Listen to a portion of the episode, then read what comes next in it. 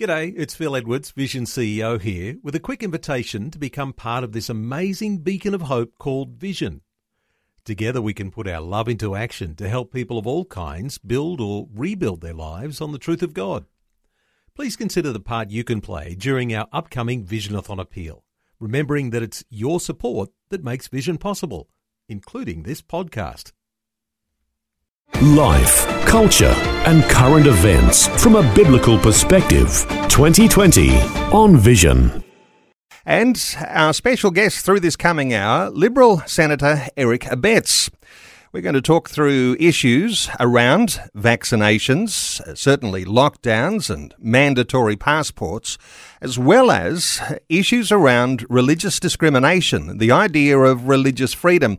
As the days, the weeks, the months passes by, we are faced with that stark reality that the COVID pandemic continues to take its toll and there is no end in sight. The latest city to be thrust into lockdown is Canberra after a new infection of COVID recorded yesterday. Lockdown continues in Sydney as the outbreak worsens, and Melbourne will stay in its sixth lockdown until at least August 19th. And regional New South Wales has lockdowns spreading far and wide. The health crisis is being fought with the campaign to vaccinate the majority of Australians, but the simmering secondary crisis comes with the precarious balance of public health safety against the rigid rules that rob us of what we might call basic freedoms, diminishing our mental health, lessening our employment security, shaking the confidence in our business viability, and of course, all of the issues around our family cohesion. On top of that, we are now facing pressure for mandatory vaccine passports, creating what some call a two tiered society, contrasting those who have the vaccine and those who don't or won't. So, some questions today that you can respond to and that you might want to engage in as we get our conversation underway. What do you make of the coercion that's coming for mandatory vaccine passports? Are you comfortable that your own personal health records are no longer likely to be solely between your doctor and you? How do you feel about showing your papers before being allowed to travel across a border or even eat at your favourite fast food restaurant? Now, business is making it mandatory to turn up to work. We'll talk about a case of that that's happening. If business takes control and not the government, demanding vaccine passports, what does that mean for business controlling your freedoms to be a Christian with a voice, whether you are at work or not. Well, a lot in our conversation today, and you can help direct which way we go. Around all things vaccination and the parallel issue of what's happening to our freedoms. Our talkback line is open, and we're going to open our talkback line early so that uh, you can have an opportunity to perhaps pose a question as we have a conversation like this with our special guest today, Senator Eric Abetz. And I suspect Senator Abetz also has a listening ear for concerns from the wider Christian community. Senator Abetz, let me make a special welcome back to 2020. Good to be on the program again, and thanks for having me. Senator, let me just start with the criticisms of the Prime Minister that seem to be growing, and uh, he's being seen uh, to be wishy washy, pandering to the states, lacking leadership federally. What are your thoughts around the way that the Prime Minister's reputation is actually uh, being seen to be, uh, to be weak at this time? It stands to reason that the longer this uh, situation continues, that there will be uh, an expression of dissatisfaction with the leadership of the country, irrespective of who is in power. The situation in Australia is that we have diffused authority through a federal system where the federal government is only given so much authority as per the Constitution and all the remaining powers remain with the state government. So, for example, the federal government does not run, run one single hospital. As a result, the federal government has to rely on the state governments in the event people need to be hospitalised because of COVID. And so there is this sharing of power and this cooperation that is required. And uh, when you're on top of the heap, namely the Prime Minister, it stands to reason that uh, people will sh- seek to shift the blame up the line, and it ultimately ends with a Prime Minister. He's got broad shoulders. I think he knows what he's doing, and whilst we are quite right to offer all sorts of criticisms about the way the situation is handled, or with the benefit of hindsight, could have been handled better, there's a fundamental base question that I always ask people, and it's this In which country would you prefer to be living in at this very moment, which tells you how well the government has actually handled the situation. And I think most of us would be agreed that we're very satisfied that we've been blessed to be able to live in Australia during this pandemic. There's a lot of issues to raise, and let's touch on a number early. And listeners might like to in, join in our conversation with their own input, their own questions. It appears to be, Senator, that anyone who has an alternative view uh, from the government narrative is accused of disputing the core public health message during a pandemic. There's questions here around freedom, and it's a freedom of speech, it's a freedom of expression that people are feeling as though they are disempowered because there's only one message that comes through. What are your thoughts around the idea that there is a, a core message and all other views at this time have been locked out? Sadly, Neil, this is happening within our society, be it on climate change, be it on Indigenous matters, be it on a whole range of issues, and COVID 19 is no different. There is the groupthink, and anybody that wants a slightly nuanced position or has the presence of mind and courage to ask a few questions that might occasion discomfort to some of the authorities, there is this almighty pile-on by everybody to close them down. So if you question the science uh, in relation to climate change, you're immediately a denier and a skeptic. Um, if you ask questions about matters indigenous, you become a racist. And similarly, uh, with the COVID situation now, if you offer an alternative opinion to that which is seen as the core message, you are being irresponsible, anti science, or whatever, despite the fact that there are many men and women very highly qualified and credentialed in the medical and epidemiological world who have expressed certain discomfort with the way things are being done. And I think in a good dynamic society, we should be encouraging the alternate opinions and test them and ask questions of the authorities. Also, allow the authorities to ask the questions of those questioning, because that is how we will get to the truth and the best possible outcome. And that is why I'm always in favour of free speech and the capacity to dissent because, you know, once upon a time, the dissenters were those that believed that the world was round and not flat. And uh, the dissenters were finally allowed to speak, and I think we are now all agreed that chances are the world is not flat. Senator, when people have asked me about these sorts of issues, and uh, some insisting that I cover uh, issues in a certain way, I'll often say, Have you sent through that concern to the TGA, the Therapeutic Goods Authority, or to ATAGI, the people who are recommending different uh, positions on uh, issues around vaccination? But there comes a question here uh, because people don't feel as though they can communicate their concerns to those bodies, and they wonder that those bodies are not listening to those doctors who might have alternative arguments. How do we trust the TGA or ATAGI as they're recommending these things to our government and our medical authorities? The best way to trust these authorities is these authorities to actively engage with people who are putting a counterpoint of view to show why the counterpoint of view is wrong, not just dismiss them with hyperbole to say, well, that is anti the national interest, say why it's anti the national interest, where is the science wrong, where is the epidemiology wrong in putting forward this case.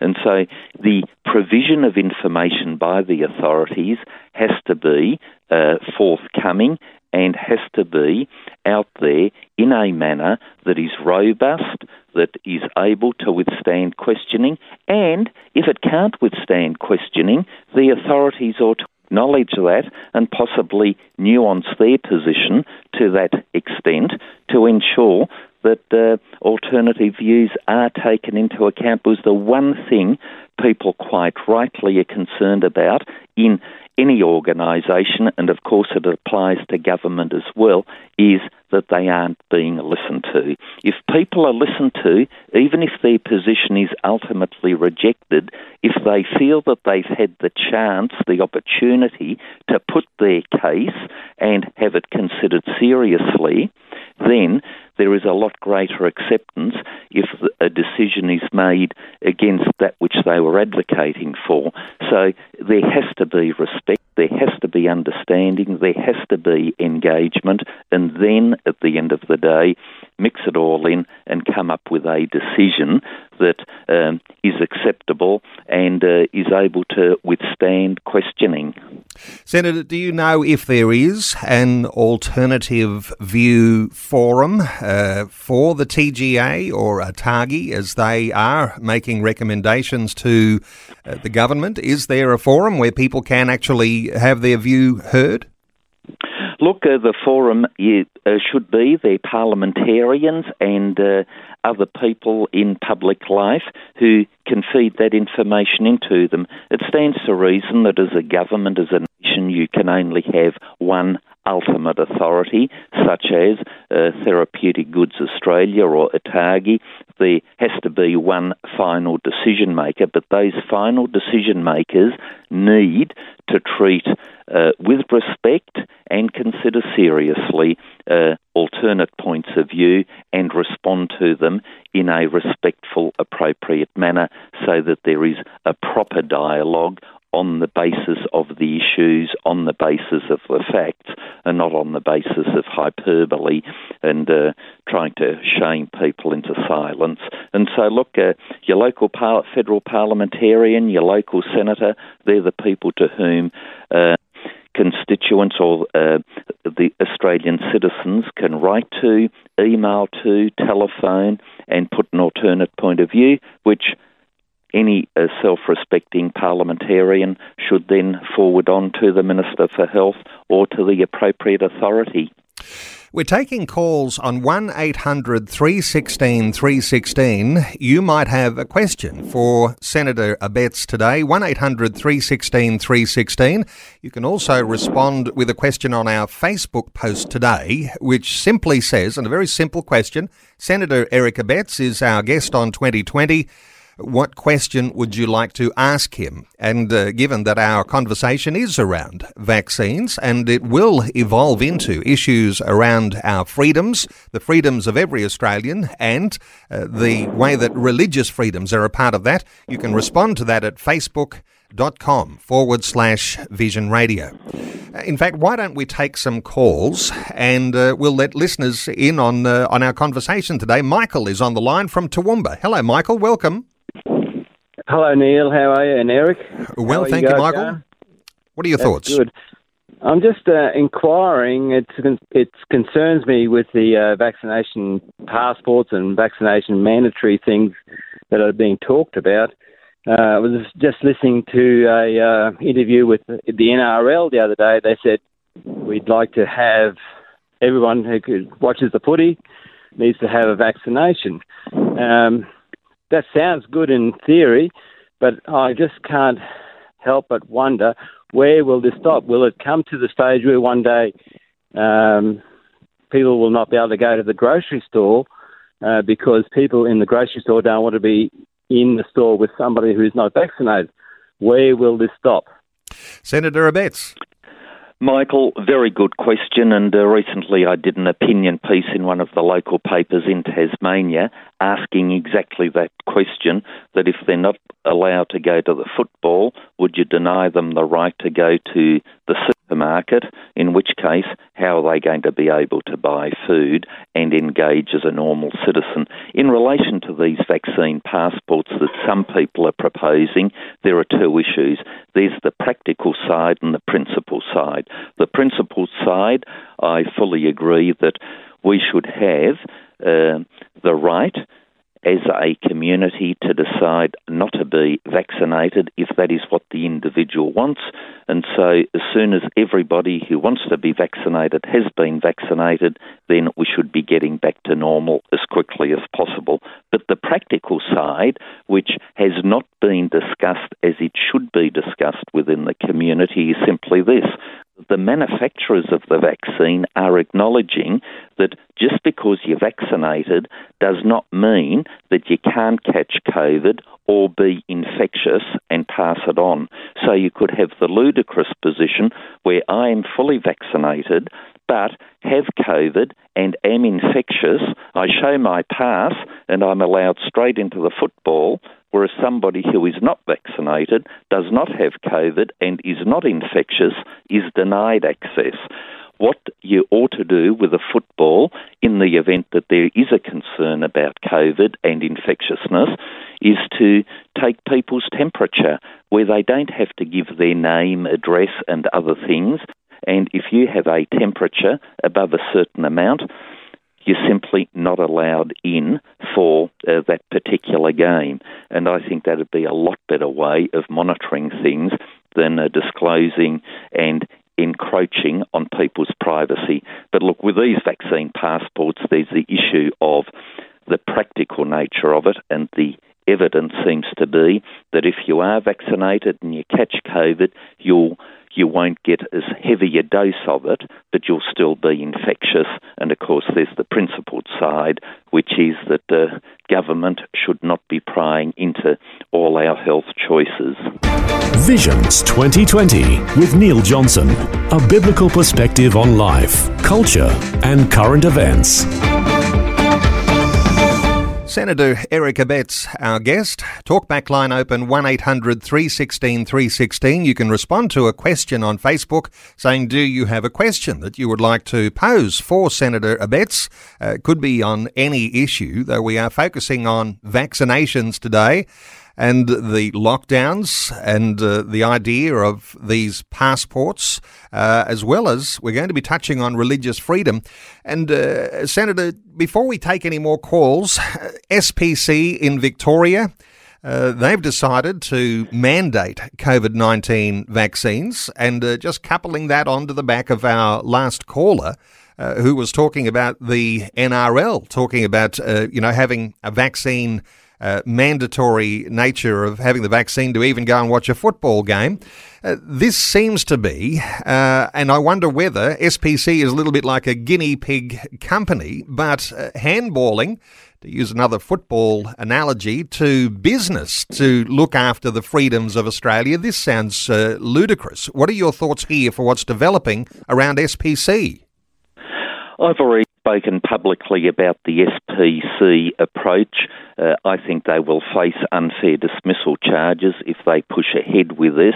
Uh, it is quite a ludicrous proposition, quite frankly, that a canning factory believes that its uh, um, staff need to be uh, vaccinated, and if they aren't, they will be dismissed. Uh, I, I've really got to ask the question one, in practical terms, does SPC really believe that if you are vaccinated, you cannot catch COVID and you won't be infectious?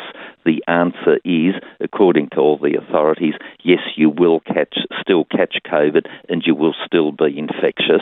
so one wonders why they're doing that on that front. But look, a canning factory is not what you would call a frontline operation, and you know, with these things, Neil, you've always got to take a nuanced approach, case by case approach, and ask how important is it. And so, for example, there's the possibility, I've got an open mind on this, that if you are a paramedic or an ambulance officer, first responder, dealing with people that are seriously ill, seriously injured, or whatever, you would not want that ambulance worker to unwittingly pass on COVID. And with people with their health so prejudiced, requiring an ambulance, then possibly literally being given the death knell of COVID on top of all their uh, problems. And so, if an authority were to say, look, if you're an ambulance uh, person, we uh, need you to be vaccinated, I can sort of understand that. But for a canning factory, give me a break.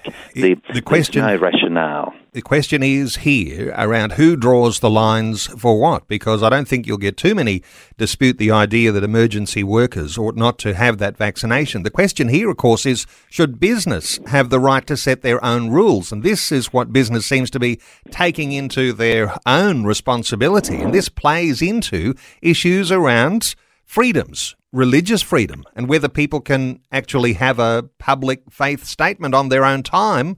If businesses set the rules, religious freedoms could well be gone. Next. Yes. Next. Oh, look, it's what comes yes. next that people are concerned about. Neil, and, and that is a very valid point, and one wonders why uh, the SPC management thought that this was such a good idea. They, I think, they're now saying, oh, they've got a duty of care for the for their employees. Well, the duty of care to the employees, I would have thought, would be satisfied by saying, if you want the COVID jab, we will give you time off work to get it.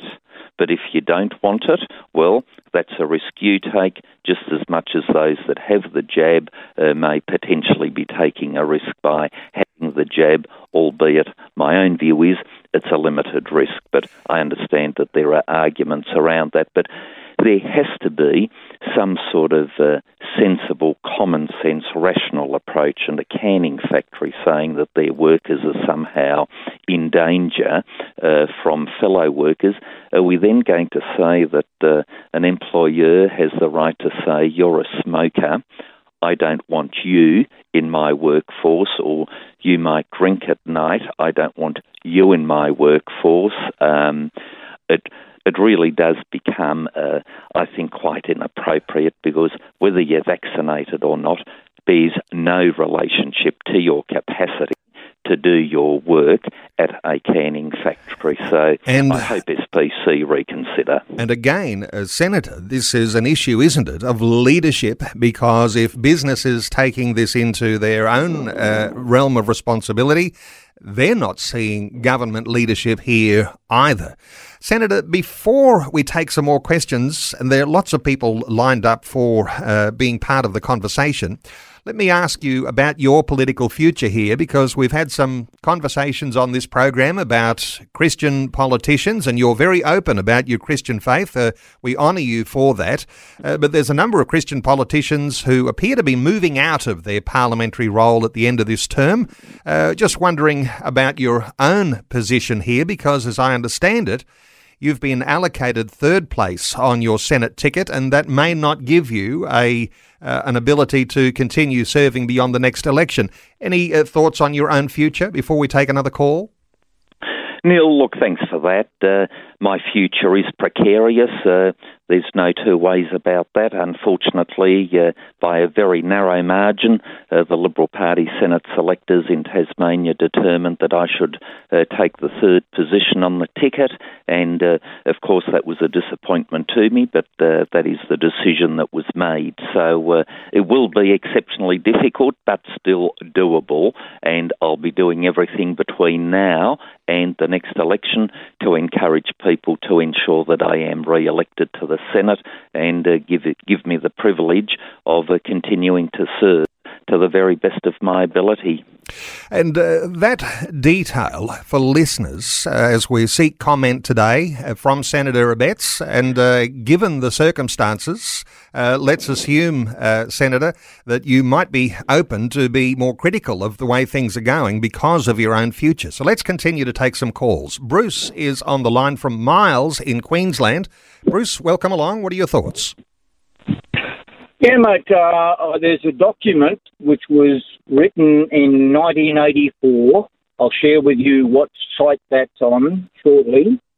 It details all the distancing, the social distancing. It details the second wave, the third wave, fifth wave, and so on and so forth, like Victoria's going through. And it also details martial law. Now, we're in 21 nearly uh, 22. That was all those years ago, and now I'll share with you where that document is. You may have heard of the Illuminati, or you may know them as a shadow government in America. You may have heard them being the International Monetary Fund. They are the ones that were, born, uh, were formed in 1776 when they wrote their mandate. Part of their mandate is to eliminate 80% of the world's population to give nature somewhere to grow. Well, they don't give a stuff about nature either, by the way.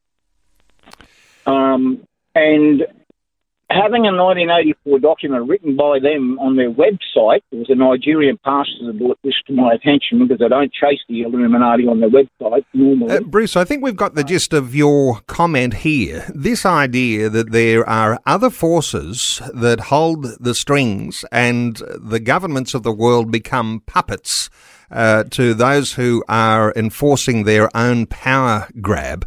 Uh, Eric Abetz, uh, this is one of the things that does concern a lot of people, that there are others who appear to be in control and calling the shots. I wonder whether you've got a response uh, from your position as a senator, whether that actually happens. There are a number of if you like, conspiracy theories that circulate within the community. I always take them with a grain of salt, but that said, I also look to ensure that our democratic processes are such that we can influence our decisions in Australia through the democratic process and don't have them overridden courtesy of some international agreement or some other influence. And I think that is what motivated the people of the United Kingdom to vote for Brexit to get out of the European Union because they were finding that despite having elections and policies for the United Kingdom, there were authorities in Brussels, where the European Union is based, saying, well, you may well want to do that, but the European authority says you can't. Well, uh, the English people spoke, thank goodness, and they're now out of the European Union. So, what I would say to everybody is ensure that you guard democracy, guard the possibility to have your say at local government elections, state government, and federal elections to ensure that you can actually influence the outcomes and not out uh, outsource that to authorities and people that are not democratically elected. Uh, just on the point that Bruce was making, the idea of martial law. Now, uh, we might say uh, that given the lockdowns and given the police presence that is trying to uh, cause people to obey those things that we would sometimes see as overstepping our freedoms, the idea that we may be moving towards this idea of a police state, which might be a precursor to that idea of martial law, and whenever we've seen in different cities uh, soldiers on the street, even though they are supporting police, uh, there's that feeling that there's this insecurity and uh, and this idea. No wonder. Uh, some of those theories gain popularity because this is what people are seeing on the streets. Uh, people are seeing this on the street, and especially for our immigrant communities, refugee communities that have fled countries where that is the norm, it must be quite chilling. And that is why I think the police and other authorities from time to time, need to take a bit of a chill pill in the way that they enforce the regulations, and we can't blame the police or defence uh, personnel because they are doing as they are asked and that which is required of them. So uh, let's be uh, understanding of their difficult position, but I think sometimes they could seek to undertake their role with a bit of a softer hand. But uh, that said, I don't yeah, it goes against every instinct of mine to have to check into a place with a WhatsApp these days. To uh, you know, you go to a restaurant, you've got to check yourself in. Um, goes against every instinct. Similarly, having police or defence personnel roaming the streets, sort of asking, "Are you genuinely on your one-hour walk or whatever?" Goes against every instinct, and that is why uh, I would like to see this uh, curtailed as much as possible and we come back to normality as soon as possible. And I think one of the things we need to come to grips with is that we are not going to obliterate COVID. Uh, we started off with flattening the curve I was right behind that. I think everybody was to ensure we had sufficient personal protective equipment, ventilators, hospital beds were made available, etc., in case the pandemic became exceptionally serious. But we seem to have morphed from that into a COVID zero where we think we can obliterate it.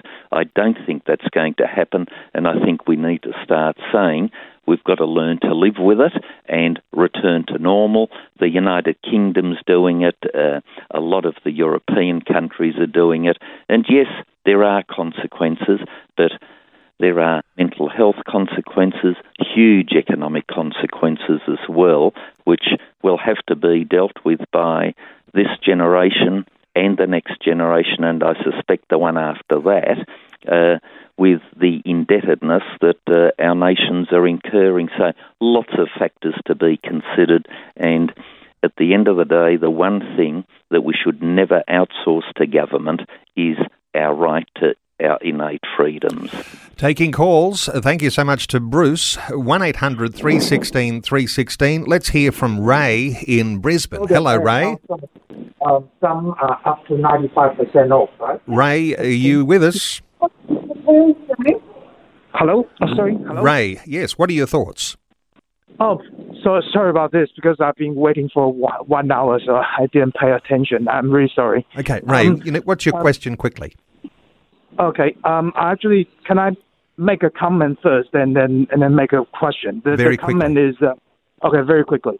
Um, I think everyone who doesn't um, uh, agree with that mandatory vaccine thing is very selfish.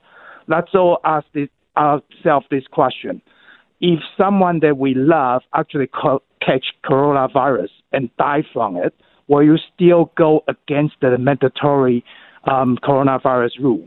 Number two is um, you, you said there will be a two tier society. I totally disagree with that. If we are all mandatory to have um, the, the vaccine, then there will be only one tier because everyone have it. Um, the, the, the last thing that I want to address is um, um, I'm sorry, I, am probably run out of time. I'll, okay, I'll, let's I'll stay with those two points. Uh, Senator Abetz, your thoughts for Ray in Brisbane? Uh, I've heard those arguments, and uh, with respect to Ray, uh, to say that if everybody does everything as the government demands, then of course you will only have the one tier. That sounds exceptionally authoritarian to me, and uh, in a society that is a smaller liberal democratic society.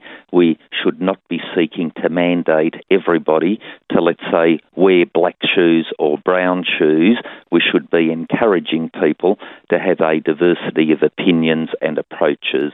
And so to say uh, we can get rid of the two tier system by forcing everybody else, um, that has all the hallmarks of dictatorship and authoritarianism, which goes against every instinct uh, within me. And in not getting a, COVID jab, uh, to say that those people are selfish. Look, let's be clear. I'm halfway through my vaccination. I've had one jab. I encourage people to be vaccinated, but I also respect those that have a differing opinion to my own in relation to that.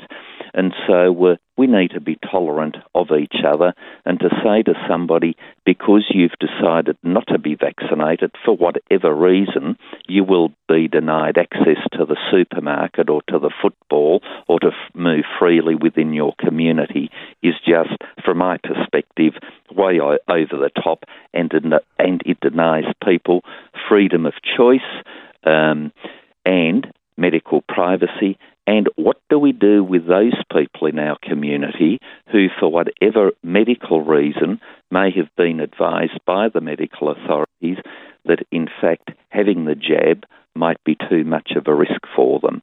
Do we say, because you have this underlying medical condition and you can't be vaccinated, you should therefore be denied from going to the supermarket? So we need a common sense approach, and this sort of very dogmatic one size fits all uh, that Ray was talking about goes against every instinct and every basis on which Australian society has been based on for the last couple of hundred years. Ray in Brisbane, thank you so much for your call. Just before we take another call, I know that there'll be some thinking here we are listening to a government senator, Liberal senator for Tasmania, and saying many of the things that listeners will have been concerned about, and not hearing these things coming on the national platforms, in the national mainstream media, not being talked about. Uh, and some will say, listening to you, Senator, uh, you must be here pointing a finger of blame at the states. Because if this is the federal government's uh, position that you're reflecting, or that these are the arguments that are being talked about in the party room, then the states are the big ogres in all of this, and uh, there is a need for them to take note of the sorts of things we're talking about today. How do you feel about what is happening around the states in Australia? uh, in this sense of uh, the the contrast between a federal position and the states? There is a fluid situation, and lots of things are being spoken about as we uh, are speaking uh, on this program. There is talk about compulsory vaccination. There is talk about uh, vaccination passports. Thankfully, the Prime Minister has said that compulsion with vaccination is not what uh, Australians would want. And for what it's worth, the Australian Immunisation Handbook, for example, says immunisation should only take place with valid consent, and valid consent cannot be obtained by undue pressure or coercion. And telling somebody that unless you get vaccinated, you will lose your job, I think most of us would agree that would be coercion. And so there are things that have to be worked through and considered. So these things are matters of open public discussion, and I welcome that because that is what should be happening in a democratic society that we discuss these things. I think some of the states um, have been a bit quick to try to uh, point at each other and say, look at the good job we're doing compared to you, and uh, the state rivalries come out, which I find quite disappointing and sometimes immature. Um, I think we at one stage had the Deputy Premier of Queensland saying, Why would anybody want to visit this other state anyway?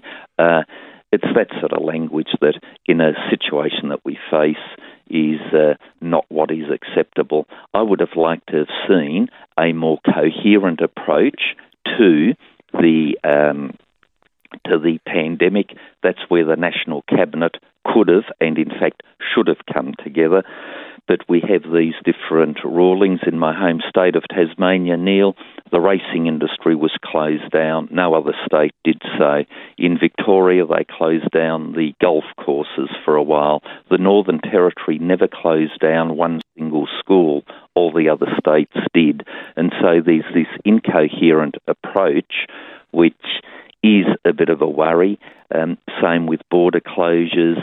At the moment, I understand the ACT is in, in a one week lockdown, but if you're coming from the ACT to another state, you now need 14 days quarantining. or home isolation. So the question then is if they lift the seven day lockdown in the ACT, do the others still uh, have to do their other seven days of quarantining or home isolation? So having a consistent approach, I think, would be very helpful. Taking calls, in fact, uh, let's put a line under calls. Take one more. Cliff is in Tamworth in New South Wales. Uh, Cliff, welcome along. Thank you. Good morning. Uh, Cliff, you're in lockdown, aren't you? Yes, we're in lockdown up here. Okay, and quickly, that's I what, don't. what is your question or your comment today? I believe that the media is not reporting the whole facts, and in fact, try, uh, trying to uh, have people uh, be in fear of contacting contacting this virus, where we know that people are dying daily from different other sources, but we don't hear in the media how many people are dying from this or how many people are dying from that. And I I looked into Google, and I questioned Google how many deaths were in Australia through suicide. Now, they said there was over 3,000 people died through suicide in Australia. Now, I think these lockdowns are leading people into that situation where they're desperate. They might have businesses they've had to spend a lot of money to get started on, and now suddenly they have no income. Cliff, you're raising a very important point here, and uh, whether the numbers are accurate or not, uh, people that I speak to, Senator, uh, around issues of psychological counselling, of a regular psychiatrist who appears. Uh, we are often talking about the rising anxiety. Uh, there are a lot of different times when mental health has come to the fore as being a significant uh, outcome of what's happening with the lockdowns. Uh, those sorts of things are not being reported, and if they're not reported, people feel as though they're having the wool pulled over their eyes. What are your thoughts for Cliff here? Cliff makes a very good point. In 2017, for example, there were 1,300 deaths in Australia from the flu. We have, haven't quite hit, as I understand it, 1,000 deaths over 18 months from COVID. And so let's put the, some of these things uh, into perspective. And I think Cliff uh, does make a very good point. Lifeline recently got over, I think, I stand to be corrected, but I think about 3,800 calls, which was the highest level ever, and they put it down to lockdown. So uh, there, there is the health imperative, and I understand that. There's also the mental health imperative. There's also the economic imperative, and those three need to be mixed together. And then democratically elected leaders need to make decisions on the basis of all factors, of all considerations, and uh, that is uh, the imperative for those that have the uh, privilege of being leaders in our nation and in our state at the moment. Uh, well, thank you so much to Cliff for your call, and time has run out in today's conversation, and uh, so much more to talk about, Senator. And I might just say that while we've had a lot of questions that have been coming through on our Facebook page, uh, there is this thought that we're hoping that someone in your office or you yourself personally may be able to respond to some of those questions that people are asking. So, uh, the Facebook post that we have today is at facebook.com forward slash vision radio. And uh, no doubt there'll be listeners who'll be responding through the day. And, and no doubt your staff won't be available through the whole day, Senator. But uh, I wonder whether we could ask you to uh, respond to some of those questions that listeners might have, those different concerns that they have. And, uh, and just as a, a courtesy to those who didn't get a chance to have their comment or ask their question today. Uh, Senator Abetz, time has run out. Uh, I want to thank you so much for taking some time to share these thoughts with us and, uh, you know, to take away uh, those thoughts that listeners have shared as a way of having a listening ear to the Christian community. There are significant issues that we are all confronting Nobody's talking about these issues of our freedoms and especially our religious freedom. Would have liked to have gone into all sorts of depth with regard to the religious discrimination bill that has been promised by your government and has not yet been delivered. Religious freedom for Australians. Those are significant issues. And, uh, Senator, we're hopeful that in these times to come that you might be able to represent, as you so clearly have been able to show today, a Christian uh, dimension to your politics. And uh, I want to thank you for taking the time to share these thoughts with us today on 2020. Neil, thank you very much. Thanks for the privilege, and I'll get my staff to have a look, and uh, I will then respond to those that have uh, posted uh, questions on your Facebook post. Thanks for taking time to listen to this audio on demand from Vision Christian Media. To find out more about us, go to vision.org.au.